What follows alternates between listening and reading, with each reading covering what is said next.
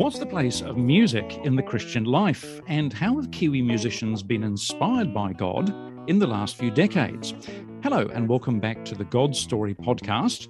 I'm Brent Siddle, and my co-host, as always, is Ian Reed, the Reverend Ian Reed of King's Grace Presbyterian Church, Palmerston North in New Zealand. And our special guest this morning, or today, because you're listening on a podcast at any time of day. So we're joined now by Brett Wilson. Brett Wilson, a musician and songwriter who lives in Hamilton, New Zealand, and who's taught music for some 20 years at tertiary level. He's now communications coordinator at CBS, a Hamilton-based health IT company.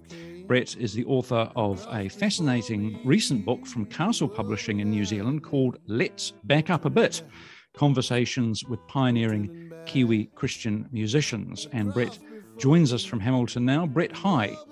Hello. That is all true and correct.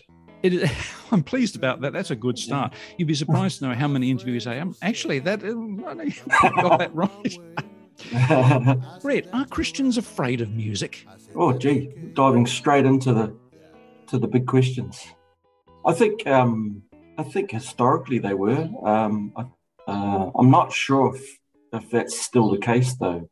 So that's it's quite interesting to look back on my upbringing, at least, and just notice how, I don't know about you, but I was brought up to believe, certainly by certain leaders. My parents were pretty good about it, but you know, they would there were teachings against rock and roll, which I don't see anymore. I don't think youth groups having anti-rock nights where you go along and watch a video on the evils of rock and roll. But that was something that I did in my youth group. Did you used to bust up your cassette tapes and vinyl? Shock horror. Yeah, well, I didn't personally, but many people in my circles did do that. And they were simply reacting to what they were being taught and doing what they thought was the right thing at the time. But yeah, interesting to look back and I just find the whole thing fascinating. Rita, I find it fascinating that it doesn't happen anymore. Yeah, and that's interesting. Why do you think that's happened? Rita, I'm going to bring you in for your thoughts on this too. I just think we've gotten more wise. Once upon a time, we would have usually white men yelling from the pulpit, reacting to, I think rock and roll in the 1950s perhaps took them off guard. They were surprised by it and they didn't know how to react to it. That's weird, isn't it? Because when you think back to the early rockers, people like Elvis and Johnny Cash and Carl Perkins and Jerry Lee Lewis, they all come from a Pentecostal background. Exactly. They sang gospel. Yeah, they did, yeah. And for me personally, I actually grew up on the music of Jimmy Swaggart, who a lot of people might remember as a television evangelist. Yeah. But he was very outspoken against rock and roll. But the irony really is that his cousin is Jerry Lee Lewis, the wild rock and roller of the 1950s who just tore it up on piano. And, back then that was pretty worldly out there music. And so you got his cousin, Jimmy Swaggart, the very famous evangelist, outspoken against rock and roll. But funny, every time that Jimmy Swaggart would take a piano solo in his, what you might call Southern gospel, it just sounded like Jerry Lee Lewis to me. I mean, he was awesome. Yeah, but I can remember him, yeah. He was awesome. But, where do you draw the line, Jimmy? I'm not sure. It's quite hazy there. As to what music is acceptable and what music is not acceptable. Who come to the aid of a man like me? Who come to the aid of a man of poverty? And who will rescue the ship from the wayward sea? Who will come to the aid of a man like me? I'm just going to bring Rito in on this because he's a pastor. Rito, have you been out burning your vinyls and cassette tapes recently? I'm one of those white male from the, you know, yelling from the pulpit kind of guys. Do you play the piano like Jerry Lewis? Do you play the piano like anti-rock sermons? I haven't preached any anti-rock sermons lately. I think people would be reasonably shocked by my taste in music as well. But there is a real kind of dualism, isn't there, that the stuff of the world cannot bring any glory to God in any way, that there can't be any beauty created kind of there. And so we kind of have to reject it. And it's only the kind of the stuff that's either created by Christians that God enjoys, where we've kind of, you know, there's this real separation of the world from kind of the church, rather than there being a distinction, and that God is glorified in all realms. And I just think it's to our detriment that we've kind of done that. Yes, and I think one of the things we need to do as a church is to think about music and the role of what is a theology of music. I mean, I watched a video of Mahalia Jackson the other night, and I thought, this is actually R&B, and it's black gospel, but to all intents and purposes, if you took away the words, it would be, you could pass it off as 50s R&B. So where do you draw the line? What actually is Christian music? Well, I've stopped using the term Christian music or even secular music because it's too hard to define. If it's all about the lyrics, then, you know, you have Christian artists like Phil Keaggy, who basically produces instrumental music. So how do you define that? Is that Christian music? If it is, well, how is it? Because there are no lyrics. So, you know, it gets quite hazy. Am I right, Brett and Rito, in thinking that a lot of the famous hymns, the Wesleyan hymns, are actually all based on songs that people used to sing in the pub? That's what I've heard. So how do we get around that one? It's interesting, isn't it? Is there then something of God in all music? That's what at least two people in my book have said. We haven't mentioned my book yet. Can I mention it? We're getting onto the book. Yes, we've mentioned the book. We're getting on to the book. This is just the prelude. This is just the general discussion. We're coming on to the book, brother. Don't panic. Yeah. Derek Lind and Dave White, two interviewees in the book, have basically said that, which I find interesting, that there's an element of God in all music. And I think, well... it has to be true, at least to a certain extent, because God created music. Now it's up to the person who's writing the music as to what they do with it, lyrical content, etc. But I thought that was a really good point that two people brought up. We'll come on to talk a bit more about the role of the Holy Spirit in music a bit later on, because there's much to be discussed. But you mentioned Dave White and the Revs, and to what extent does Dave feel that he was restricted musically by the church too in his early years? I think a lot of people around that age felt some pushback. Not everybody, but it was just questionable as to what you were doing. You were using what some people regarded as the devil's music, perhaps to spread the gospel, although in the Revs case, they were actually a covers band, but they twisted the songs into their own kind of... they made the song their own, so that they were using other people's lyrics. But to a certain extent, there was some pushback from more conservative people in the church that were questioning, why are you messing around with what we regard as the devil's music? You know, why would you even go there? And then on top of that, why would you, perhaps not in the Revs case, but why would you then try and put Christian lyrics on top of the devil's music, you know? And you can probably see from their point of view that that's quite blasphemous. But I just think it was. I think these people had good intentions. They were just trying to look after the young people. And like I say, I think they were surprised and taken off guard by this whole rock music thing, and they didn't like it. They simply didn't like the music, and they didn't know how to react to it. And I think they went a bit far by trying to come up with spiritual reasons or some scripture perhaps that might defend their, you know, why young people shouldn't be messing around with rock and roll. But I do think their intentions were good.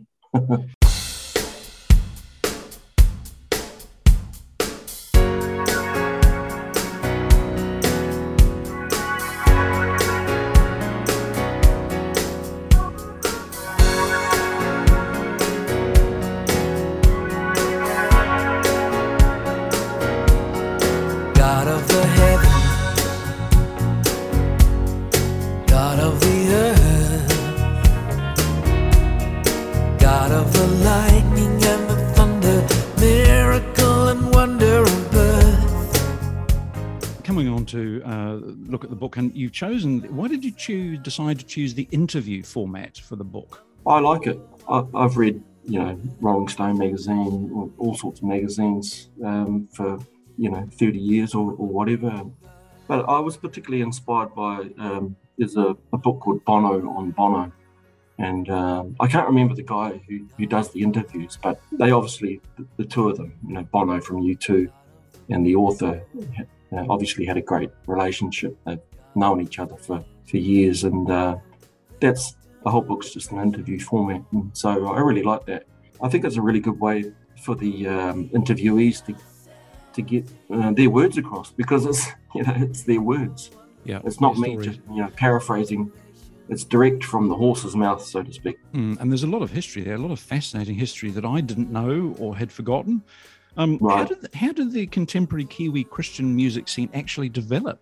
From the Jesus movement in the late 60s and early 70s. Not that I was around then, but... I was. Were you? Do you remember any of that? I was very young. You don't remember any of that? Eh?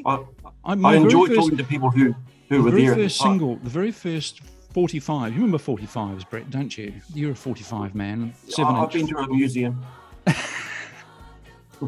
Blasphemy.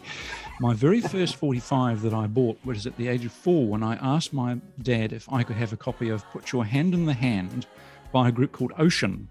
That was in 1971. Wow. Yeah, and it was a top 10 hit, a fabulous song. And that was part of that early Jesus movement thing. Yeah, well, have you still got it? Yeah. Wow. Yeah. That's great. Played it to bits, and I absolutely loved it. I think my dad only bought it because he thought, well, it's actually got some Christian stuff in for the young kid. It'd be good, do his soul good. But I just like the music. I like the rhythm. Yeah, right. So the Jesus movement was largely in the west coast of America, wasn't it? But I think it certainly had, it spread around the globe, and New Zealand was part of that from what I understand. And so you had a whole bunch of young people all of a sudden becoming Christians, and they brought along with them the music that they grew up with, which was rock and roll. And so you had people like Larry Norman setting Christian lyrics to rock and roll, which was controversial at the time, but it launched into this thing called contemporary Christian music. It basically set up a whole industry and a whole parallel universe, really, to what was going on in the world, for better or for worse. I mean, for worse, because one of their motivations was to see people come to Christ through their music, but because of the parallel universe, you're now preaching to the choir. So, it had. Yeah, that's one of the themes. That's one of your themes of your book, isn't it? That to what extent is Christian music expected to have an evangelistic message? I think it worked for a while. I think it was effective in the early days of Christian music, of Jesus music, and in the early days of CCM. I think there's plenty of evidence that people got saved through going to concerts. Might have been an Amy Grant concert, or a Stryper, or a Petra concert, or whoever it was. I don't think it's working anymore. I'm not entirely sure why that might be, but all I can say is that it did work for a time. And but I think music is just, people's response and the way people value music has changed as well over time. So that probably plays a part in it as well. Well, you and I talked before the interview started off mic about the Youth for Christ movement and Certain Sounds, and we come on to talk about that because you were in Certain Sounds, but I certainly remember Certain Sounds. What was the importance of the Youth for Christ movement to the development of Kiwi Christian musicians like yourself? Huge, yeah, it was huge. I mean, this was the day where you did have Radio Rima back in the 80s, although we didn't have it in Hamilton, I don't think. So it was in select places that could get it. But Radio Rima really was for grown-ups. It didn't play... I don't think it played a lot of rock and roll back in those days. So for youth, how could you get exposed to this really, it was new music, new rock and roll with Christian lyrics. And so, yeah, Youth for Christ putting on monthly shows at your local town hall playing this music that appealed to young people. I mean, you just had to get there. It was just such an important event on your calendar. And the quality was top-notch for the time. Be interesting to go back in your time machine and check it out now. But it was... They were good. Certain Sounds was a good band. Yeah. Oh, thank you. I was in 1994. Oh, okay. Well, I would have been hearing them fairly regularly, I think, but it would be through the early to mid-80s when I was a teenager. Mm. So how did you get involved with it then? Through Dave White.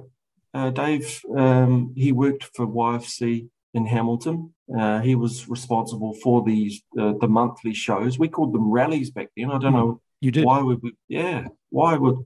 What's up with that word? It sounds quite militant to me, but... Well, no, I think it was part of the whole Billy Graham thing too from the time. And a rally, I think, if I remember rightly, I think they used to occasionally call for decisions at the end of a meeting or a gig. Am I right in remembering that? Yeah. Oh, absolutely. Yeah. Every single time. Yeah. I can remember that. Yeah. Yeah. So Dave put on these shows monthly. I mean, imagine trying to put on a show every month. Yeah. It's just a phenomenal workload there. But you know, he would call upon local musicians to help take part in the show. And I happened to be one of them. And so I kind of got to know him through that. And he asked me to join him on Certain Sounds in 1994. But what I find interesting about Certain Sounds, and there was another one called Y1, which is also interesting, that not only was there Certain Sounds touring for the year and then changing the lineup every year, giving everyone a go who wanted to audition, but you also had two of them happening at the same time, whereas today you have none of them. It doesn't happen these days. But what I was going to say was that both bands were essentially covers bands. You're playing other people's music, and thousands of people are tuning up in droves to hear it. And now that, to me, is fascinating. That wouldn't happen today. I just think become a bit more, I don't know, authentic in our musical choices. Music is so accessible. You know, you think of a song that you want to hear, you can dial it up online easily. So to go and hear a covers band is kind of pointless now, whereas you can hear the real thing. Yeah, that's right. I mean, in those days, I'm thinking 70s, 80s, when I was growing up, even 90s, music was hard to get to. I mean, you had your local radio station and it cost money, real money, to buy LPs. And people talk about the wonder of vinyl, but they were expensive by the standards of people's wages in those days. And there wasn't a lot of music on them. And often the easiest way to get stuff was to buy the 45, the 7-inch, the single. That's right. An A-side and a B-side, yeah. Yeah, and so that throws up a whole another discussion on the value of music. And I just heard an interview with Sting the other day. He was talking about how, you know, you can just go to Spotify and listen to anything you want, and it's for free. So how do people value music now if that's the case? Whereas, like you said, you had to save up your pennies to hear that music. Oh, several weeks of pocket money went to buy a vinyl LP in my case. Yeah. And I used to have a list of the ones I wanted, and it took me about 5, 6, 7 weeks to build up the money. Anyway, that's this is all memories. It's great stuff. What was Derek Lind? We're trying to talk about some of the people you've interviewed in the book. Was Derek Lind the godfather of contemporary music in New Zealand? No, we might get into trouble with some other people who might, or one of them, feel more worthy of that title. One of them? Yeah. Yeah, one of them. It's certainly one of them, yeah. I mean, he's important. He's important not only because of the time that he came about playing music, because it was early for New Zealand for a Christian guy to be doing it, but also because of the quality. He was not only doing it, but he was doing it at a high quality. So, yeah, I mean, that term was given to him by Dave White. And in more recent years, we've kind of all been in bands together. We started off playing in a Bob Dylan tribute band that we appeared at a few parachute festivals. And so we've kind of become friends. But, yeah, Dave White called him the Godfather. But, you know, I think there's a bit of truth to that. How important were David and Dale Garrett in introducing a new style of praise and worship music to New Zealand churches? Well, it doesn't get any more important, really. I mean, I think a lot of your listeners will probably know David and Dale Garrett and the brand Scripture and Song. I mean, it's just what they were doing in the 70s is now what Hillsong have been doing for 20 years or so. Not only, I mean, there's so many of them now, isn't there? Planet Shakers and Bethel Music, or, I mean, the list goes on and on and on. They're essentially selling worship music in the millions. Well, David and Dale Garrett started that whole thing. Scripture and Song, you know, they were selling songbooks, collections of songs, often written by Kiwis, not always, but selling them in the millions. And before that was hymns. And now you had this new way of, a new style of praise and worship music. You know, people started calling them choruses. Do you remember that? I can remember singing choruses in a Pentecostal church in New Zealand in the 70s. Mm. And did your church have the Scripture and Song books? I think we did, and we also had an overhead projector.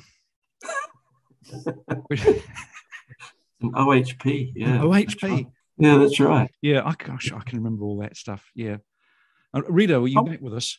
Do you remember Youth for Christ? Did you have Youth for Christ in Australia?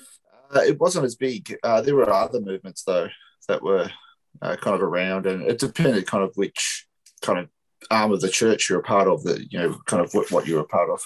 Okay, well, we're coming on to talk about Stephen Bell Booth is an interesting character, Brett. Yeah. I was interested to read about him, and it seems that he's kind of completely gone off the music scene. He has, yeah. I mean, he's a successful businessman with Bell Booth Limited. I hope I said that right. Agriculture products. But yeah, I mean, I remember him back in the day. He was a bit of an elder statesman in the music scene for me. But what I do remember is that the quality of his recordings were just on par with anything that was going on in the secular world. I kind of always thought that he was our equivalent of Elton John. It was that kind of, you know, Billy Joel, Elton John, a singer-songwriter at the keyboard, but also the quality of the songwriting and the production was just top-notch. Easy listening music, but very good. And, man, he's won the accolades too. I mean, there's the biggest prize you can get in songwriting in New Zealand is called the APRA Silver Scroll Award. And Stephen Bell Booth has won it twice. Mm. Now, not many people have. No mean feat. I mean, it's a huge feat to win it once. Mm. Mm. Neil Finn's won it once. You know, Neil Finn, I mean, he's one of the country's greatest songwriters. Mm. Mm. Stephen Bell Booth won it twice. Yeah. And I asked him in the book, you know, well, what does that mean to you? It doesn't mean anything to you that you won. Nah. He said. Yes, I saw that. He's he answers his questions very quickly and to the point. And do you think he's disillusioned by the whole thing? Is that what or has he just moved on? I think he's just moved on. Mm. Yeah, I did. I think I did ask him. Maybe it was off the record. I can't remember. But no, he didn't seem disillusioned. He just he's just moved on from it. One of the things I did notice that he since the interview that he has popped up on social media and on Spotify with his music. So I felt kind of a little bit chuffed by that. He's done a recent new song, hasn't he? I think it's a 23-minute piece of music. Yeah, that's right. Yeah, yeah. But he's also released one of his older albums on Spotify. I'm not sure if he's released anything else since. I haven't had a look for a while, but yeah, I think that's awesome because people need to be. That's kind of the point of the book is that people need to. We need to remember these people. We need to know that they existed because the world does it so well. You know, we've just had this amazing documentary by the Beatles or on the Beatles called Get Back, which Peter Jackson's done an amazing job of saying, hey, this is what happened in history. You might remember Let It Be, the film, as this depressing thing, but no, actually, this is actually what happened. And we can watch that. We can go to it and say, yes, these people existed and they did amazing things. Mm. It looked as though they were having fun and looked as though they were having fun when they weren't supposed to. Everybody reckoned they weren't. That's right. Because that was near the end of their time, wasn't it? Yeah, that's right. Mm. And so that's an amazing artifact, important artifact to have to say that this is this is what went down. But it's I think it's important to note that these artifacts don't really exist a lot in the Christian world, in Christian music. You know, if I said to the average Christian, perhaps under the age of 40, hey, do you remember that band Petra? I would say probably 90% of them would say, I don't know who you're talking about, which is quite sad, because Petra was huge, hugely important for Christian music. And so my point is that, you know, I don't think the Christian, perhaps the Christian music industry or just in Christian circles, we don't do too well to celebrate our pioneering musicians. And that was the whole reason for the book. I've talked to seven, but all seven are pioneering in their own way, but just important to our local story in Christian music. I was going to ask you how much visual and audio material actually survives of the seven artists you mentioned in the book. Did they actually record a lot? Yeah, not a lot. I mean, you know, compared to today's standards, you would say that there's, you know, comparatively, there's hardly any. But you have to remember that recording back in those days was much more expensive. I mean, you can do it at home these days if you wanted to, or you can just do something live on YouTube, or, you know, the options are so vast these days compared to the 1980s, where you had to save up thousands and thousands of dollars to go to a professional recording studio. So the Revs, for example, didn't record at all. Not at all? Nothing? And not at all, nothing. Is there any video of them? Yeah, I think there's one clip, a local musician in Auckland by the name of Dallas Graham. He posted up something historical from the 80s on a program called Danny's Cafe, Danny Watson. But, yeah, apart from that, there's nothing. Hoi Polloi, there's a few of their albums. They were the first Kiwi Christian band to sign to an international label. So that's pretty important. So there's a bit of their stuff. Like I said, before the interview of Stephen Bell Booth, there was nothing. So after my interview, he kindly put some stuff up. So that was great. Steve Apirana, yeah, his music's out there. It's on Spotify. You can check that out. Same with Derek Lind. Phil Joel from Drinkwater, he's only this year has he put up Drinkwater's album called Three Murky Vibes. But of course, Phil Joel is more famous for being in the band The Newsboys. You guys know The Newsboys? Mm-hmm. I've heard of The Newsboys. Yep. Yeah. They might still be the biggest Christian band on the planet. I don't know. They certainly were when Phil was in the band.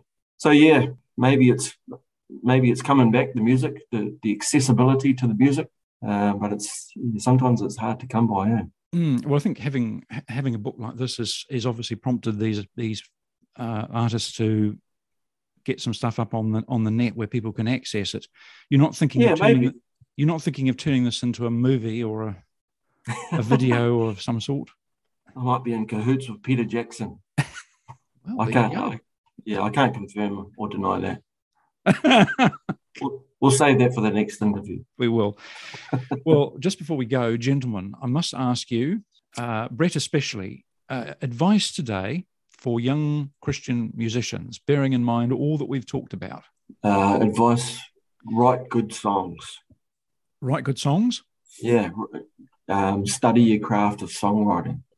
Don't get too hung up on whether it's Christian enough or not Christian enough, because I think God is interested in every topic under the sun, not just whether God loves me or not. And that's a hugely important topic. But there are so many things that we could be singing about, and so sing about them and do it well. Study your craft and write good songs. And if you're hung up about whether it's going to get noticed or not, well, bad songs are never going to get noticed. They might get noticed for the wrong reasons.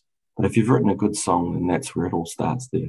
And advice to pastors and church leaders from both of you about how to encourage our young musicians, Kiwi musicians. Do we need a better theology of music?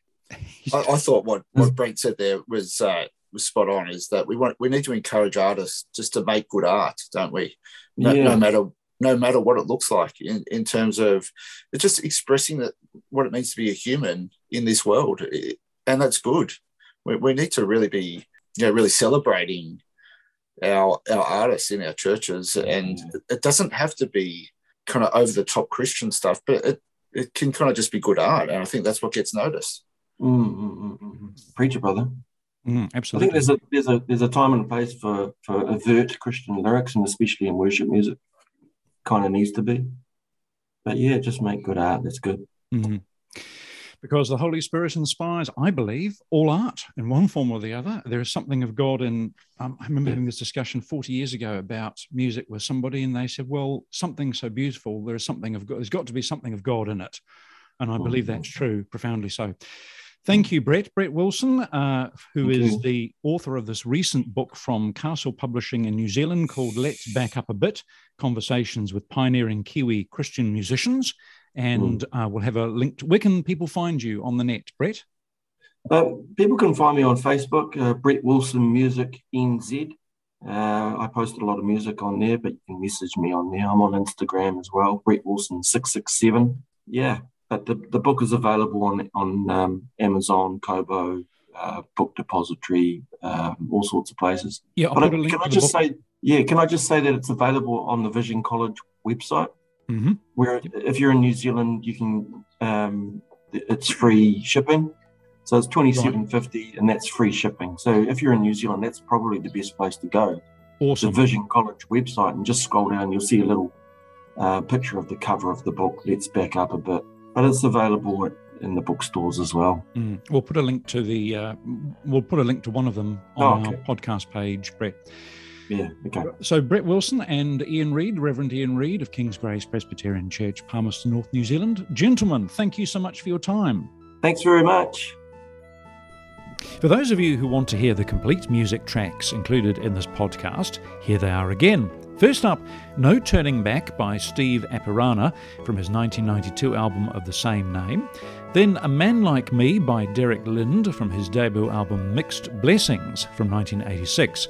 We feature the re-recorded version from his 2000 Best of Salvo with Steve Apirana on backing vocals. Then finally, Wonderful God by Stephen Bell Booth from his 1999 album Food for the Journey. You can find details of all the music tracks included in our podcast on our webpage, www.godstorypodcast.com, including details of where you can obtain them and details of Brett Wilson's own website containing archive material.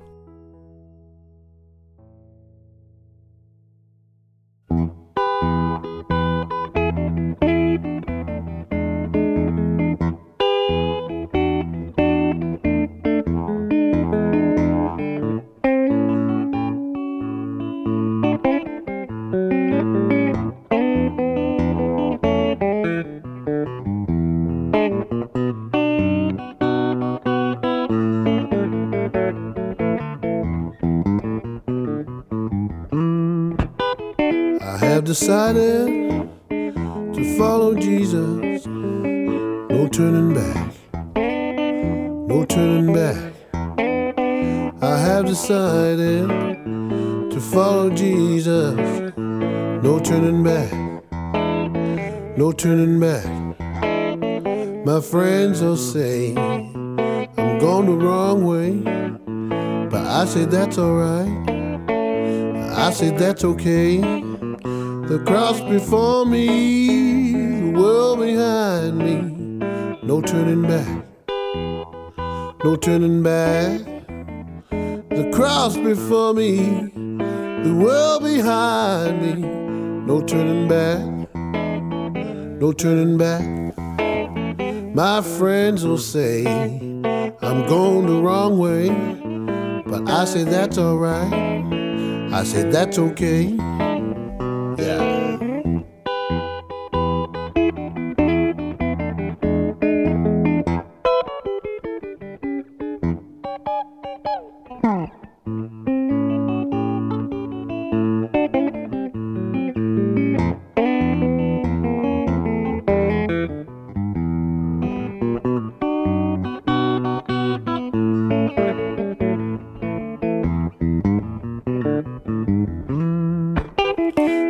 longer with me, yet will I follow. No turning back, no turning back. Though none go with me, yet will I follow. No turning back, no turning back. My friends all say I'm going the wrong way, but I say that's alright, I say that's okay. I have decided to follow Jesus. No turning back, no turning back. I have decided to follow Jesus. No turning back, no turning back. My friends all say I'm going the wrong way. My friends all say I'm going the wrong way. My friends all say I'm going the wrong way. Yes, that's what they say. But I say that's alright, I say that's okay. I say that's alright, I say that's okay. I say that's alright, I say that's okay. Say that's alright, say that's okay. Say that's alright, say that's okay, that's alright, that's okay, that's alright, that's okay, that's alright, that's okay, say that's alright, say that's okay, that's alright, that's okay, that's alright. I say just wait and see.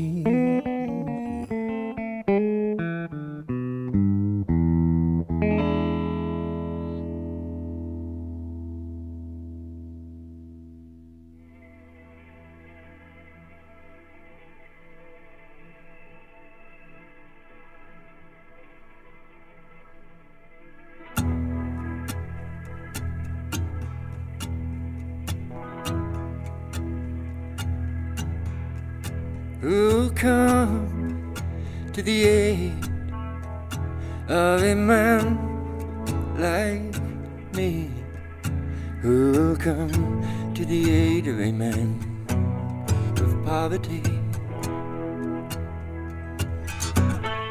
And who will rescue the ship from the wayward sea? Who will come to the aid of a man like me?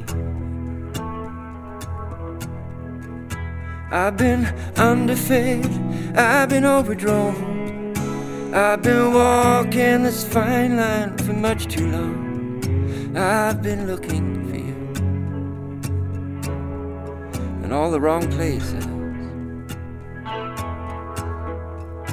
I've been out on a limb, I've been over my head, I've been sleeping too long in the wrong bed. I've been looking for you and all the wrong things. Who will come to the aid of a man like me? Who will come to the aid of a man of poverty? Who will rescue the ship from the wayward sea? Who will come to the aid of a man like me?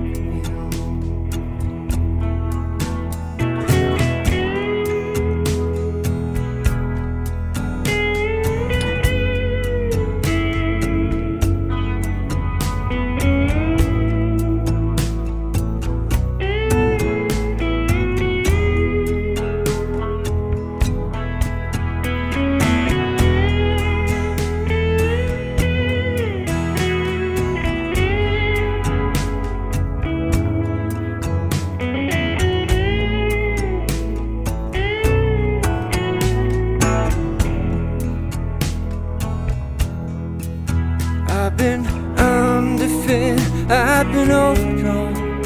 I've been walking this fine line for much too long. I've been looking at you in all the wrong places. I've been out on a limb, I've been over my head. I've been sleeping too long in the wrong bed. I've been looking for you in all the wrong faces. Who will come to the aid of a man like me? Who will come to the aid of a man of poverty? Who will rescue the ship from the wayward sea? To the aid of a man like me. Who will come to the aid of a man like me?